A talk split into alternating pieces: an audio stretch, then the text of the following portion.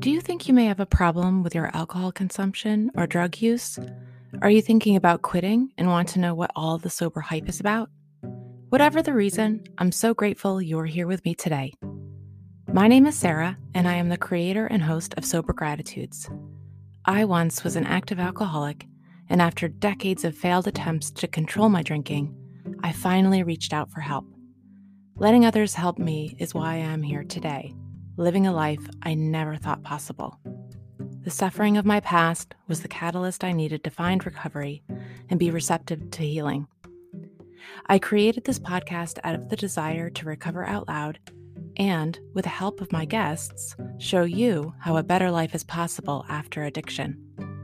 Whether you have been here before or you are a first-time listener, I would be so grateful if you would take a moment to write a review on Apple Podcasts so that it can reach more people who may be struggling.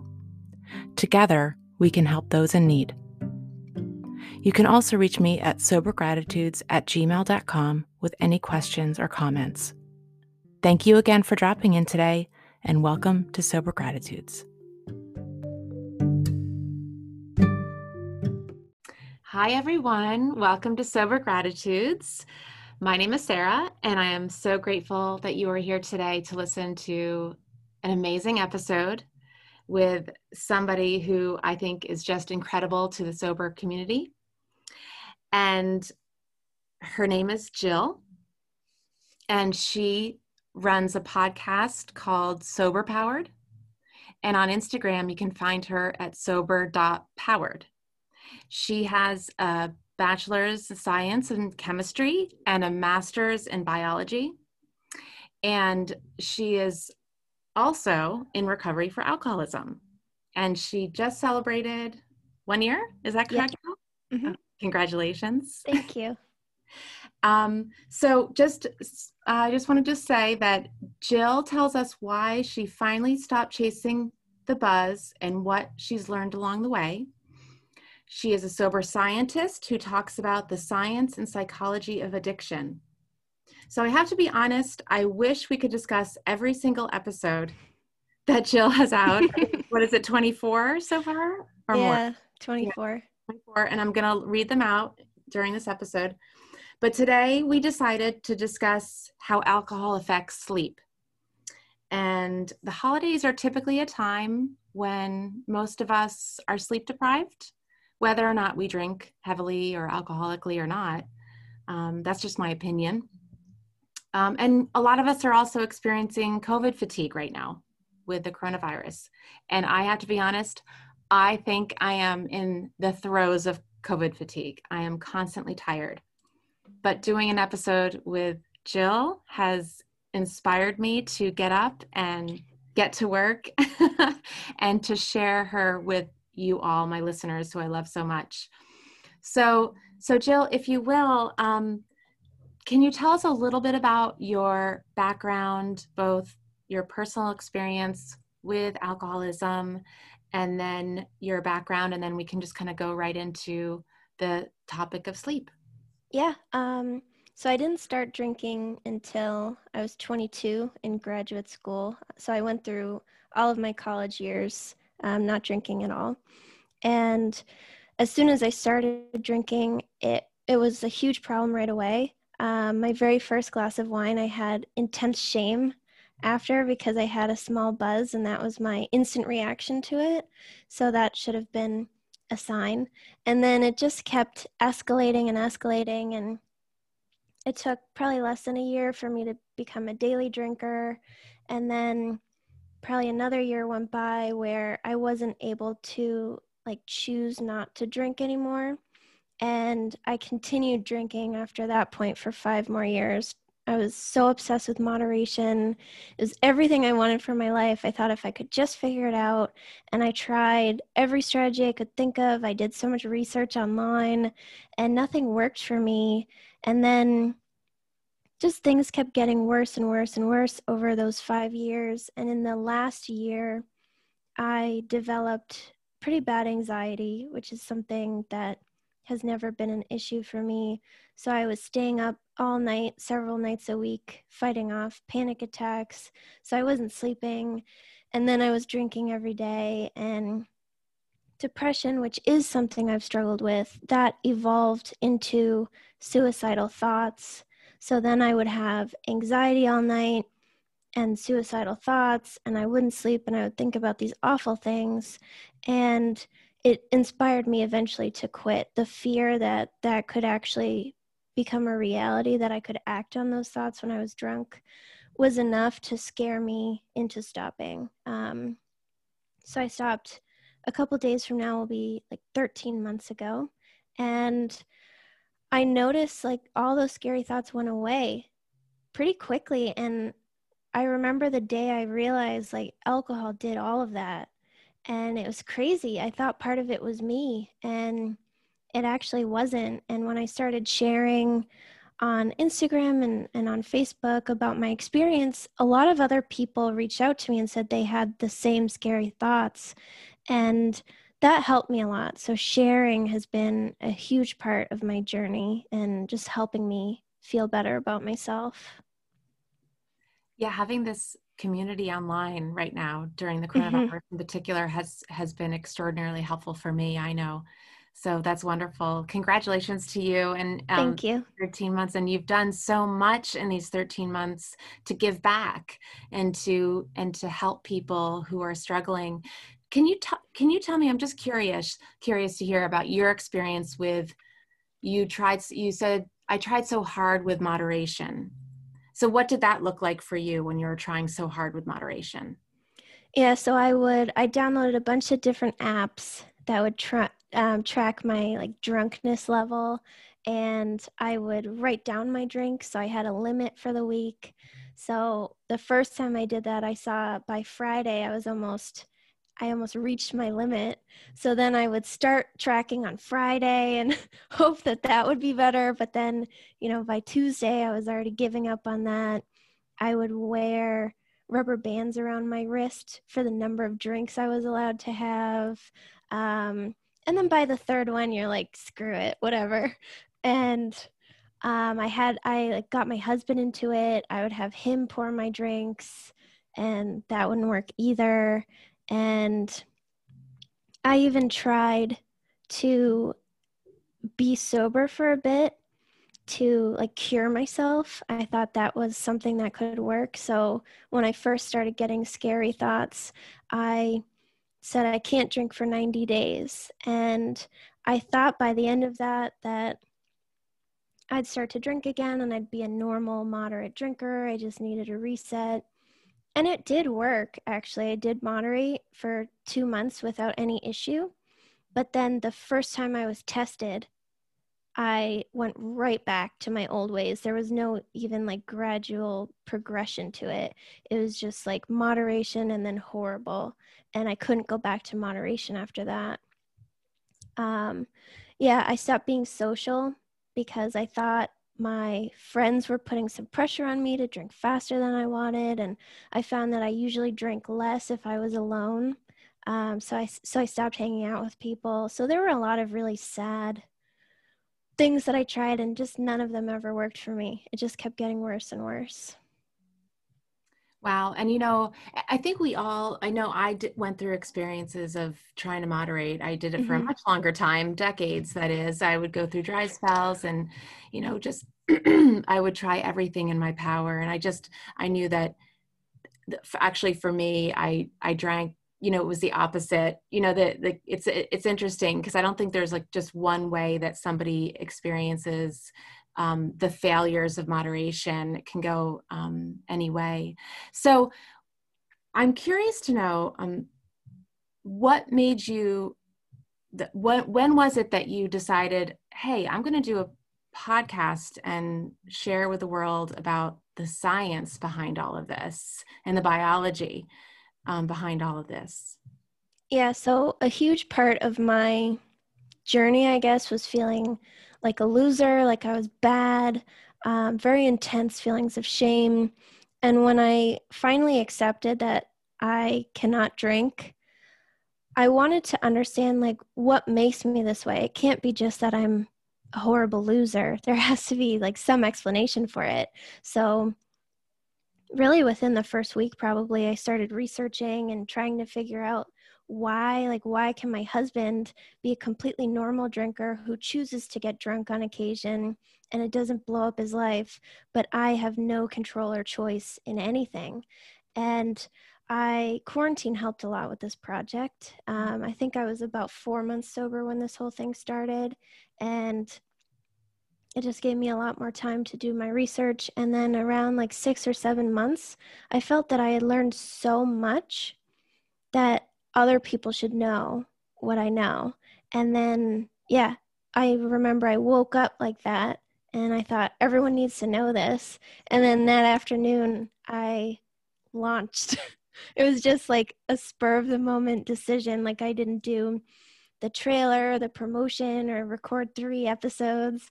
I just like recorded my little intro episode and just put it out there. I had 9 listeners. One of them was me. One of them was my mom. And that was it. That's how it started. Oh, that's amazing. It's amazing. And it seems to be just really catching. And I hope it continues to catch and spread. Tell me, what were, before we get into sleep, because I do want to get into sleep, what was one of the first thing you researched? You said that you picked up a book one day just to figure out why you were so different from your husband with drinking. I think the first thing I wanted to know about was anxiety. I know a lot of people who just generally struggle with that in their lives, not related to alcohol. And it had never been something that happened to me before. And when I stopped drinking, it went away, basically. So I wanted to know, like, did alcohol actually do that to me? Like, how did that even happen, that I would be up all night with panic attacks when before and after my drinking years, I don't have that experience? So it started there. And then I started asking other questions like, why did my resting heart rate get so high? Why did I have high blood pressure at 29 years old? Things like that. So I just had these questions, and then I would research, and then it would just spiral into a ton of information. Yes. And a ton of information it is. And it's so valuable. And I know, listeners, please make sure you subscribe to her podcast, because she provides a wealth of information. As you can tell, she has a very soothing, comfortable voice, and she's lovely, lovely as can be. So let's get right into it. So episode 3, you discuss alcohol, sleep, and drinking dreams. For me, I slept terribly when I drank. It helped me to get to sleep. But then over time, I don't even remember when, because I drank for decades. I remember I just never slept well the last several years. I just never slept well. I woke up with a racing heart, never dreaming. I'd pass out. I'd be like, okay, that it got me to sleep. But then the rest, it was maybe like 3 hours of sleep. And then the rest of the night was just utter hell, like you said you experienced early on. So, so what happens when we get really drunk and we go to sleep? So it knocks you out. A lot of people will think that alcohol helps them sleep, and it like kind of does. It helps you fall asleep faster because it's just really shutting you off. It's not easing you into restorative sleep. You just kind of click off. And then that was my experience most nights. So I would click off, and then about 3 hours later, I'd jolt awake, and you weren't really asleep. Like, that's the thing that I was trying to understand. It's like going under anesthesia. It's not, so you're not resting and recovering during that time. You're just out. And alcohol does a few things. So it suppresses REM, which is where we dream and where we have the most restorative sleep. So it suppresses that, and it sends you don't have a normal sleep cycle. You just go directly into super deep sleep. So then once the alcohol metabolizes and starts wearing off, you will, first of all, probably have some anxiety. So that's one reason you won't sleep. And you're dehydrated, so you're going to wake up thirsty and probably having to go to the bathroom after that. But your brain's always going to try to balance what alcohol did to it. So if it suppressed REM sleep, now it's going to try to rebound and make up for the sleep it didn't get. And that means you're kind of alternating in like light sleep, REM sleep, and it's just so much easier to wake up. So when you would normally have deep sleep, you're not in it because you were supposedly in it in the beginning of the night. So that's why it's easy to just wake up 1,000 times. And, you know, the racing heart rate that wakes you up. So there's a lot going on. And then on top of that, alcohol suppresses melatonin production. So we produce melatonin in the evening to help us feel sleepy. And if alcohol suppresses that, you feel less sleepy, so you'll have trouble going to sleep. So there's so much going on, and even though it eases you into sleep in the beginning of the night by knocking you out, the whole rest of your night is horrible. So it's worth like struggling a bit in the beginning is what I found. Like it's very common for newly sober people to struggle with insomnia because they're so used to just putting themselves to bed that way. And it's because of all these changes that have happened, and you have to let your brain like recover. So it depends on alcohol. It knows it's going to be there.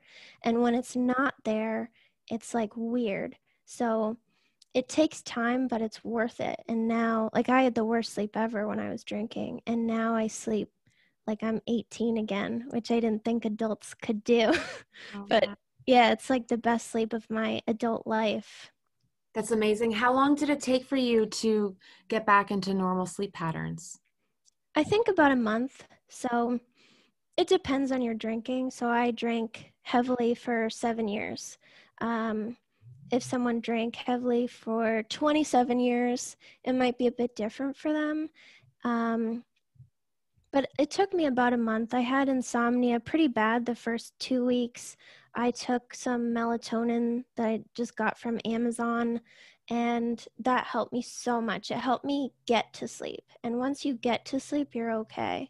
And then I've also read that in the first year to year and a half of sobriety, your sleep is continuing to improve. So if you're a drinker or you're newly sober, you automatically have less sleep than non-alcohol abusers.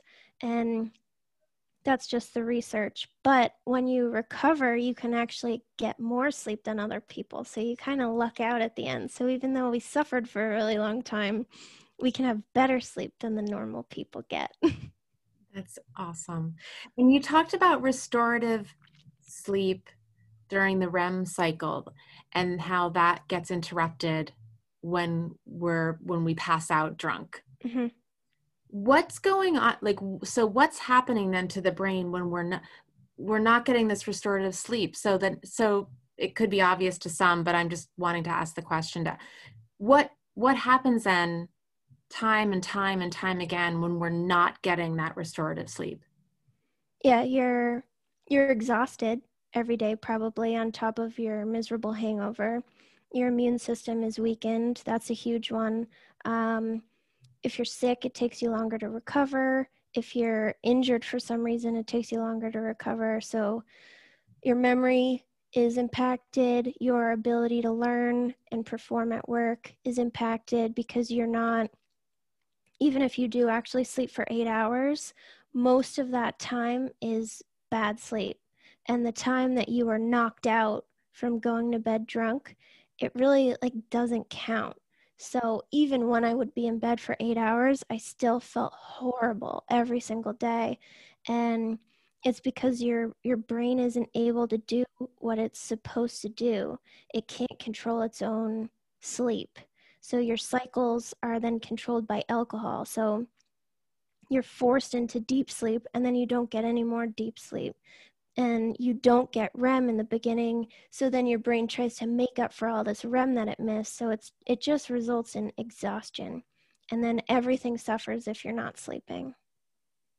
Yeah, it does. And does, for somebody who is not like heavy drinkers like you and I were, but maybe they, like right now during COVID, they used to drink maybe a half a glass of wine a night, and now they're drinking 3 glasses of wine a night, and they're noticing changes with their sleep, or they're drinking a bottle of wine a night. Like, just, would you say that like the constant, like the daily drinking for somebody who's drinking less than like the total obliviated, you know, like what I would do, you know, like drink to pass out, you know, like how is that different? Is it still impacting somebody's brain and like immune function and things of that nature? Yes. So if you're drinking like 1 glass is probably not going to do much to you, but if you're having like 3 or 4 a night, every night or most nights, then the same things will be impacted. It just won't be so severe. So alcohol can also stimulate something called GABA that calms down your brain. So it slows down brain activity, and your brain wants to maintain a balance between GABA, which slows down your brain activity, and the other neurotransmitter called glutamate that speeds up brain activity. So then it increases that one.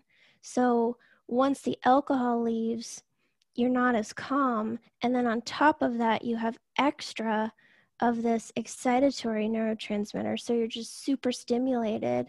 And that's why you wake up. You have less melatonin and your brain's really excited, way more excited than it should be. And that's another reason you get anxiety. And even if you just drink for 1 night, like if you're just a Saturday night binge drinker, your heart will still be impacted by it that night. And you'll wake up with the racing heart and the panicking. And so there's a lot of different ways that you can be woken up and made miserable from your drinking, even if it's not very much, but it's every day, or if it's once a week, but it's a ton, or like us, if it's a ton basically every day. So yeah, even for the people who quarantine has just messed them up, but maybe they're not in our category, it still has a big impact. What over time does that do to our heart to constantly be in that racing state? Yeah, so alcohol increases your heartbeat, so the rate that your heart's going to beat. And if you drink a lot, like every day, like I was, then you're constantly having that negative effect. It can also change the rhythm of your heart. That's why you'll get palpitations or something like that. So it has a big effect on your heart because it goes into your heart from your blood, and then your heart sends it everywhere else. So it hangs out there, and yeah, just the heartbeat is the big one. So the more alcohol you drink, the faster your heart is going to beat. And when the alcohol wears off, that's when you notice it and you feel like crazy at 3 a.m. and your heart's beating so fast. Yeah, that was one of my least favorite things about drinking, was that moment when you would wake up at 3 a.m. I identify with that, Jill, because I remember that's when I would be the most afraid about what I was doing to myself. Me too. And I would think, this can't be right. Am I going to have a heart attack? Am I just going to die because my heart can't tolerate this much drinking anymore? And it became very frightening. And that, you know, there were a lot of things that got me to the end of my drinking career. And that was one of the things that, you know, was one of the seeds, one of the many seeds that was planted inside of me to help me get to the end of my drinking career. Now, excuse me. So you've shared with us a lot of wonderful knowledge and insight on the science. And this is just a fraction of what she can offer you folks. I mean, really, you have to go to her podcast.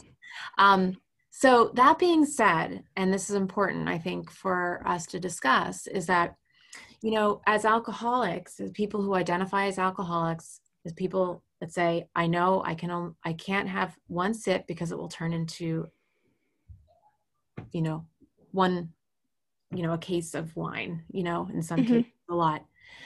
So I would imagine, would you ever be at a when you were drinking actively, did you think about these things, like on an intellectual level, like while you were drinking? And did you go through like times where you're thinking, okay, I know this isn't right based on what I know from my degrees in chemistry and biology and my high intellect? Did it ever, what got you to finally stop, or what was it that got you to the end, like your last day, I guess? Yeah, so I knew it was a carcinogen. I knew why it was a carcinogen. I didn't know a lot, but I knew enough about how it was affecting my heart. I was terrified of damaging my heart permanently from my drinking. And all that knowledge, it didn't matter. I didn't really care, even though I knew. So that's why a lot of people will identify with, once you learn it's a poison, it's easier to not do it. And I can't identify with that because I knew exactly how bad it was. And it just, I didn't care. I would still be afraid of it, but it wouldn't stop me. But what did stop me was the suicidal thoughts. Because they were getting so intense and so powerful, and they were very regular. So every time I got drunk, I would have the same experience during the night. And one night I just realized, like, what if my husband is on a motorcycle trip, because that's something that he does. And if I get really drunk that night and I'm all by myself, like, what could happen to me? And I remember just feeling like so sad for myself. This was at 5:30 in the morning after not sleeping the whole night. And I didn't want that to be my future. And once I accepted that it's a very possible reality, I stopped. Wow. You're so lucky. Yeah, I know, because people take it further. That's not enough for them. And then they do act on it. And, you know, some of them are successful with that, and that is so sad. Some of them are not successful, and that will shock them out. Maybe it doesn't. Maybe they keep trying. I've heard some stories online about people who cause themselves like some kind of disability because of their attempts, so their life is permanently altered, and then that gets them to stop. So I really believe there's like a misery threshold, and I'm just really lucky that mine was earlier than some people. I'm so sorry that you had those suicidal thoughts. Thank you. And I'm so glad that you're here alive today, talking with my listeners and with me and sharing your wisdom and your experience. It's you know, it's important to know, I think it's really important to know the science behind what alcohol can do to our bodies. But the fact of the matter is that I know for me, if I had heard, I would run away from podcasts like this. I would, in fact, I would watch television shows, one in particular called Intervention. Mm-hmm.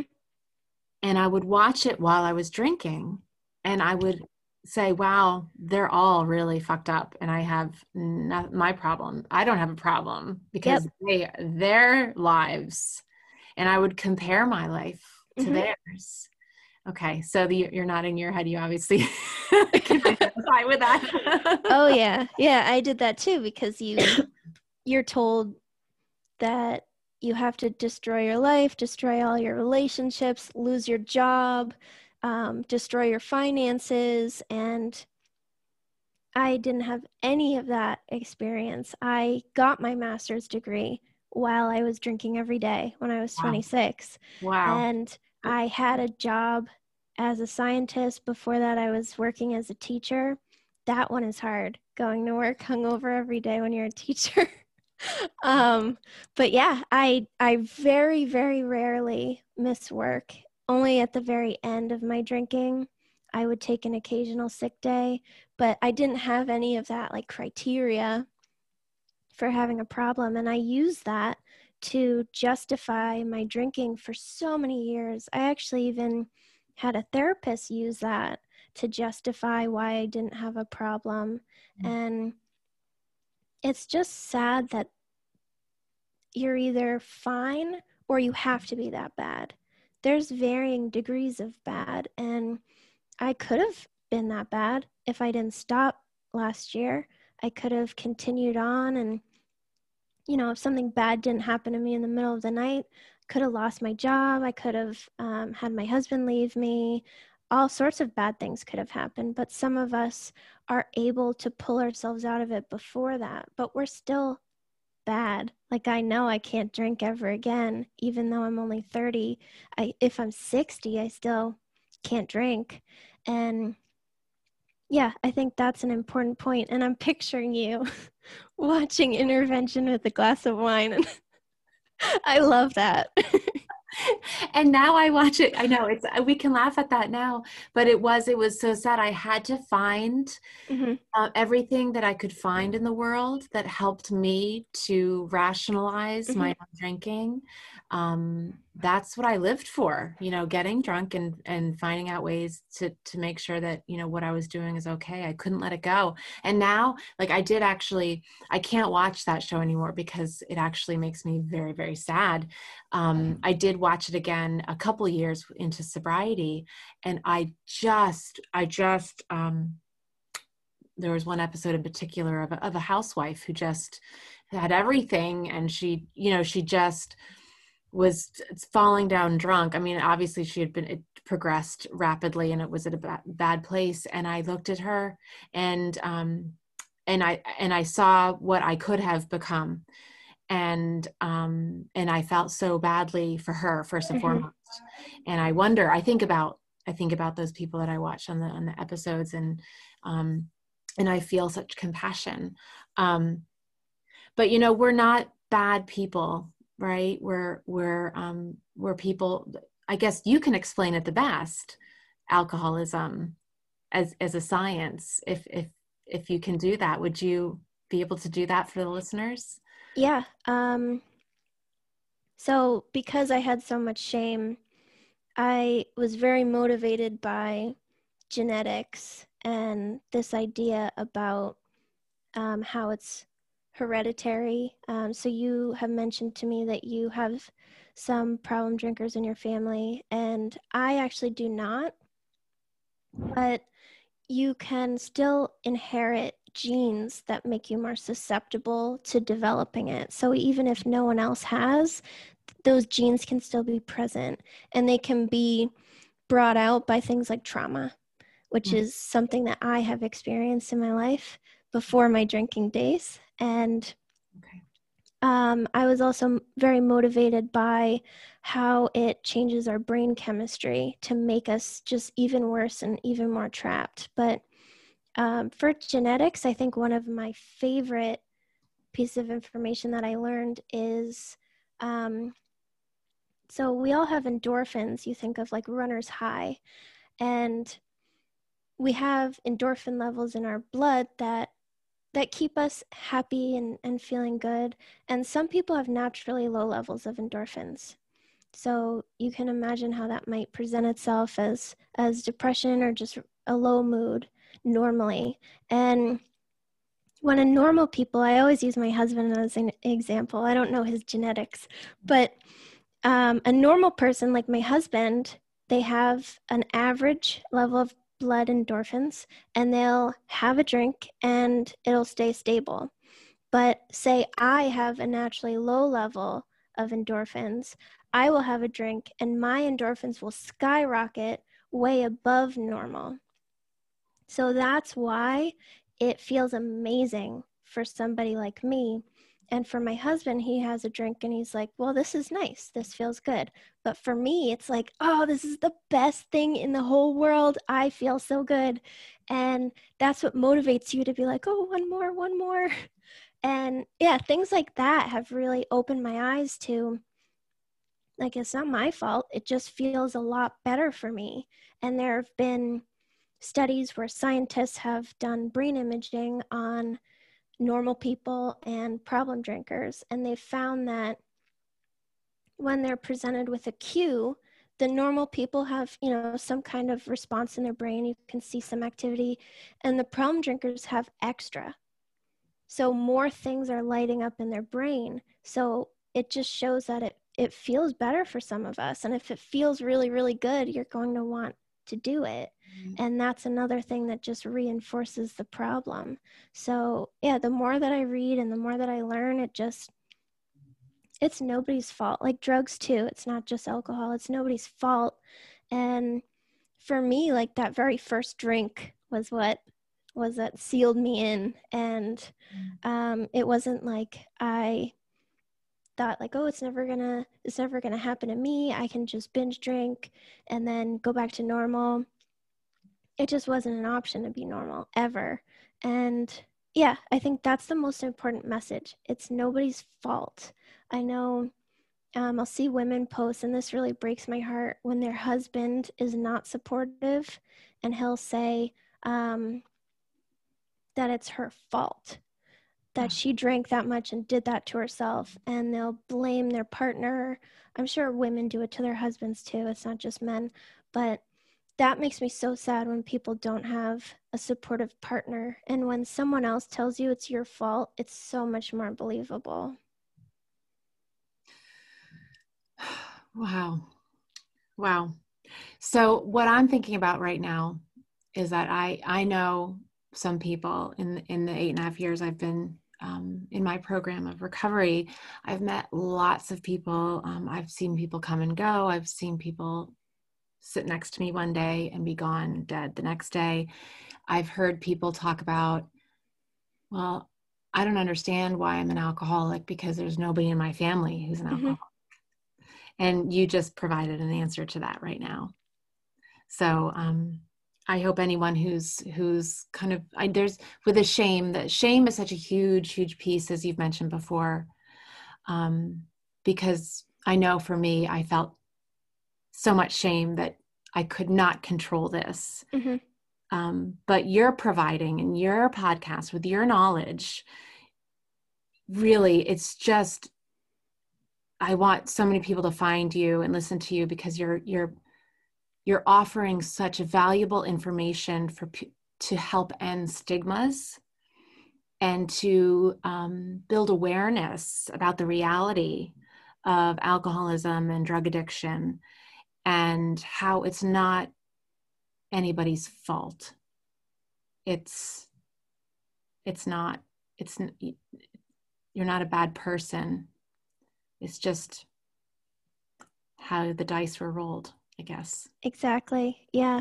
And I think the sooner that we can escape all of that shame, the sooner we can get better, because the shame keeps you trapped. It makes you hate yourself, and then you drink because you hate yourself, and it makes you isolate and not want to tell anyone. And I know for me, a huge thing when I was getting to the end, and I knew I was kind of getting to the end, I was like, what's everybody at work going to think? And even now, I switched jobs a few months ago, and I'm like, what if people at work find out? What's my boss going to think about me? Even though I'm over a year sober, like there's still a lot of judgment that comes with it, and most people don't understand. Even my husband, even though I've told him literally everything. He knows everything I've learned. He knows my exact experience, my thoughts. He still can't understand. And sometimes we'll have a conversation and he thinks one thing, and then I enlighten him about the truth. And he's like, whoa, like shocked. He thought, like, when I did successfully moderate and have 2 glasses of wine, that I was like really happy about that, and like that was my goal. And I remember I told him, like, a good night of drinking for me was like the whole bottle and then not having more. And when I had 2 glasses, it was like a waste of time, and I would go to bed every night and be like, oh man, I drank and I didn't even have fun. and I should have just not drank.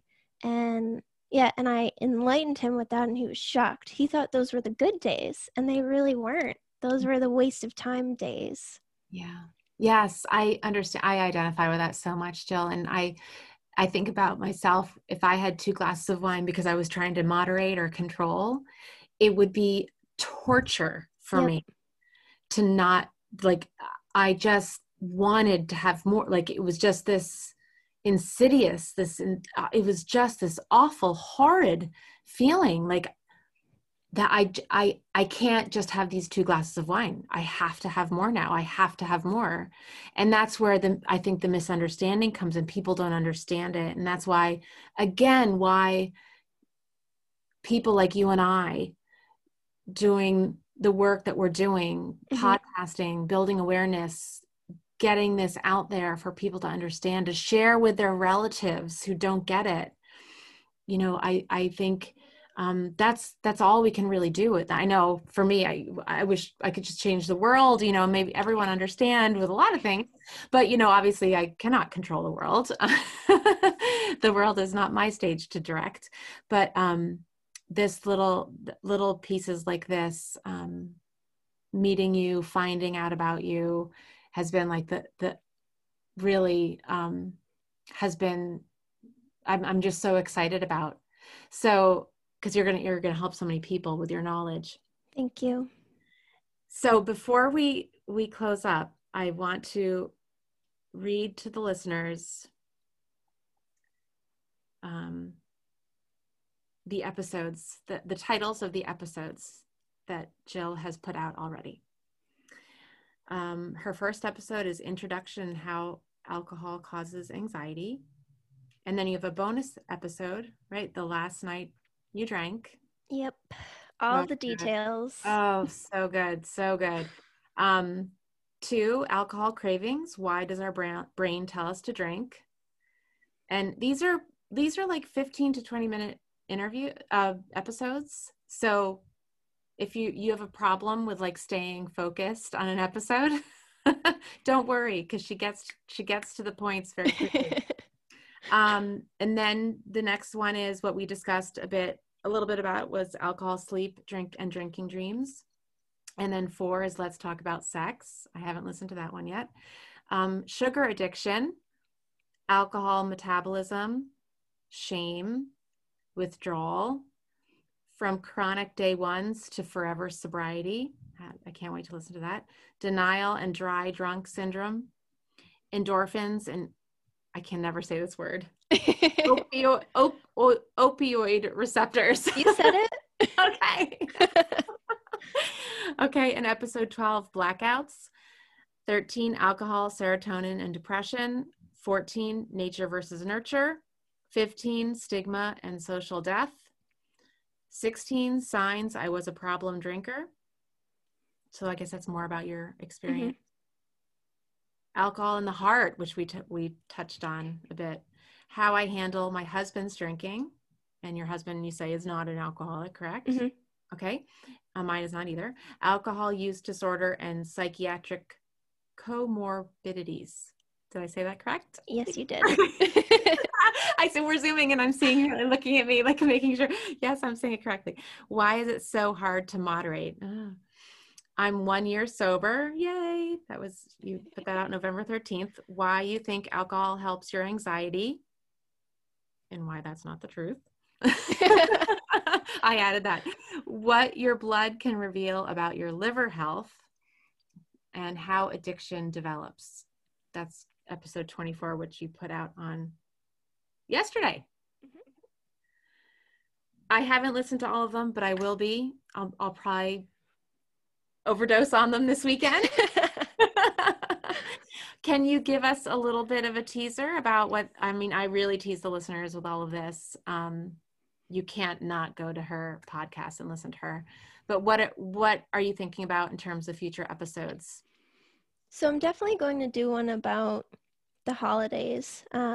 Just one, not a series like you're doing, which is amazing. People need that because I know people start getting stressed about that like 2 or 3 months before. but just how I did my first sober holiday season. I was like 6 weeks-ish sober last year. So tips for that. I also am working on one, how does the brain recover? So does the brain fully recover? Do some issues stick around? Does it depend on, you know, how much you drank or how long you drank? So that one's taking a lot of effort. I want to talk about hormones, how alcohol affects our hormones. That's not a strength of mine. That's why I haven't done it yet. Hormones are challenging to understand. And yeah, I'm open to anything really. So I've had people request topics and I do my best. Oh, and the immune system. That's another one that I want to talk a lot about because that's something that I do have a lot of background in just career-wise. So get into the specifics and like what our immune system actually looks like and all the different cell types. And so I think that one will be really cool. Yeah, I do too. You're amazing. Thank you. I'm so grateful that we connected, and I can't wait to have you on my podcast again. Just to lighten things a little bit, I guess, and for listeners to get to know you, what are, I guess, your top 3 favorite musical artists? Oh, that one is hard. My favorite is Trivium. Trivium? I've never heard of Trivium. Yeah, they're metal. I would have never guessed that. When I look at you, I think Norah Jones. Okay. So Trivium. And then I also really like this band. They're called Dust to Dust. And they're on my gym playlist. They're excellent for the gym. Okay. And then my other favorite is Ghost. They're like somewhere in between metal and rock. So they've won Grammys and everything. So they're enjoyable for more people. Cool. Thank you. So we get to know you a little bit more with that.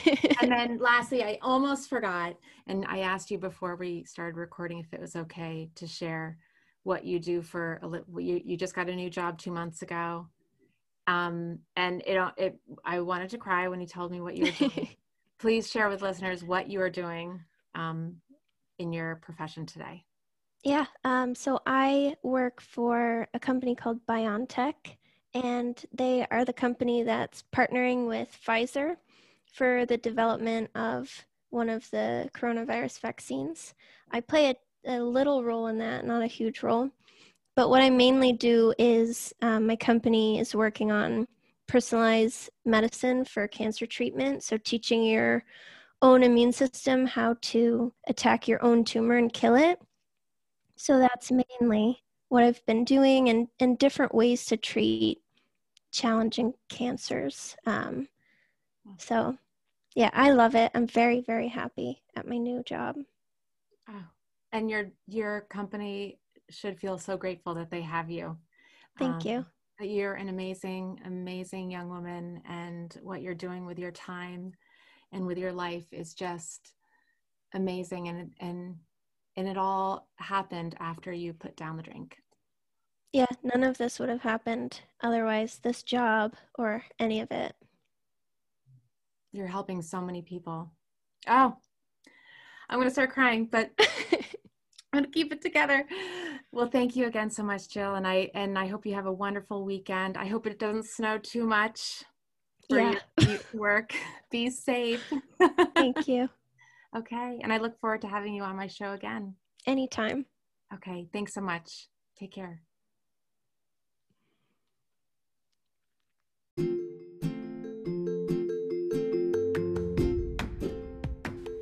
Well, that's a wrap on this episode. Thank you to my guest and all of you for listening. I hope what you heard inspires you to look for and recognize the gifts of sobriety. Sober Gratitudes, a podcast dedicated to delivering messages of hope through true stories of recovery. A sober life is possible if you truly want it.